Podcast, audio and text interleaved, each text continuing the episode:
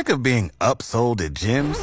My guy, you're currently a base member. For ninety dollars more, I can upgrade you to our Shred membership. For one hundred thirty dollars more, you'll be a Swole member. And for just three hundred dollars more, you'll reach Sweat Platinum.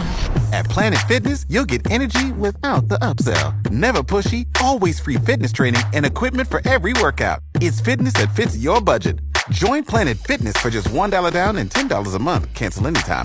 Deal ends Friday, May tenth. See Home Club for details. ArtLink. K F O R helps you picture the arts in Lincoln. Lincoln has another new music festival, and it's going on this week, the Crossroads Festival, a combination of international, folk, world, traditional, and chamber music, the brainchild of Lincoln Northeast alum Eric Higgins. It's a combination of my own interests in folk and world music, and I have a classical music background, as well as exploring the cultural diversity within Lincoln, which is a very diverse community. Higgins spends most of the year as a double bass player with a symphony orchestra in Denmark. He's been back and forth to Lincoln in the past year organizing the festival.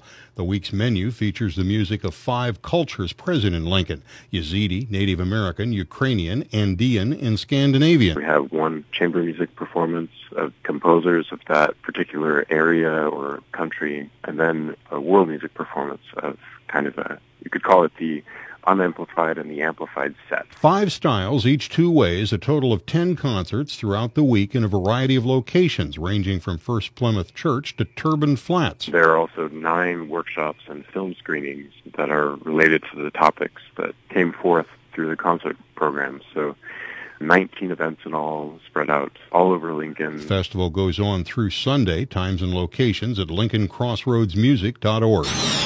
ArtLink on the podcast tab at K F O R now dot com.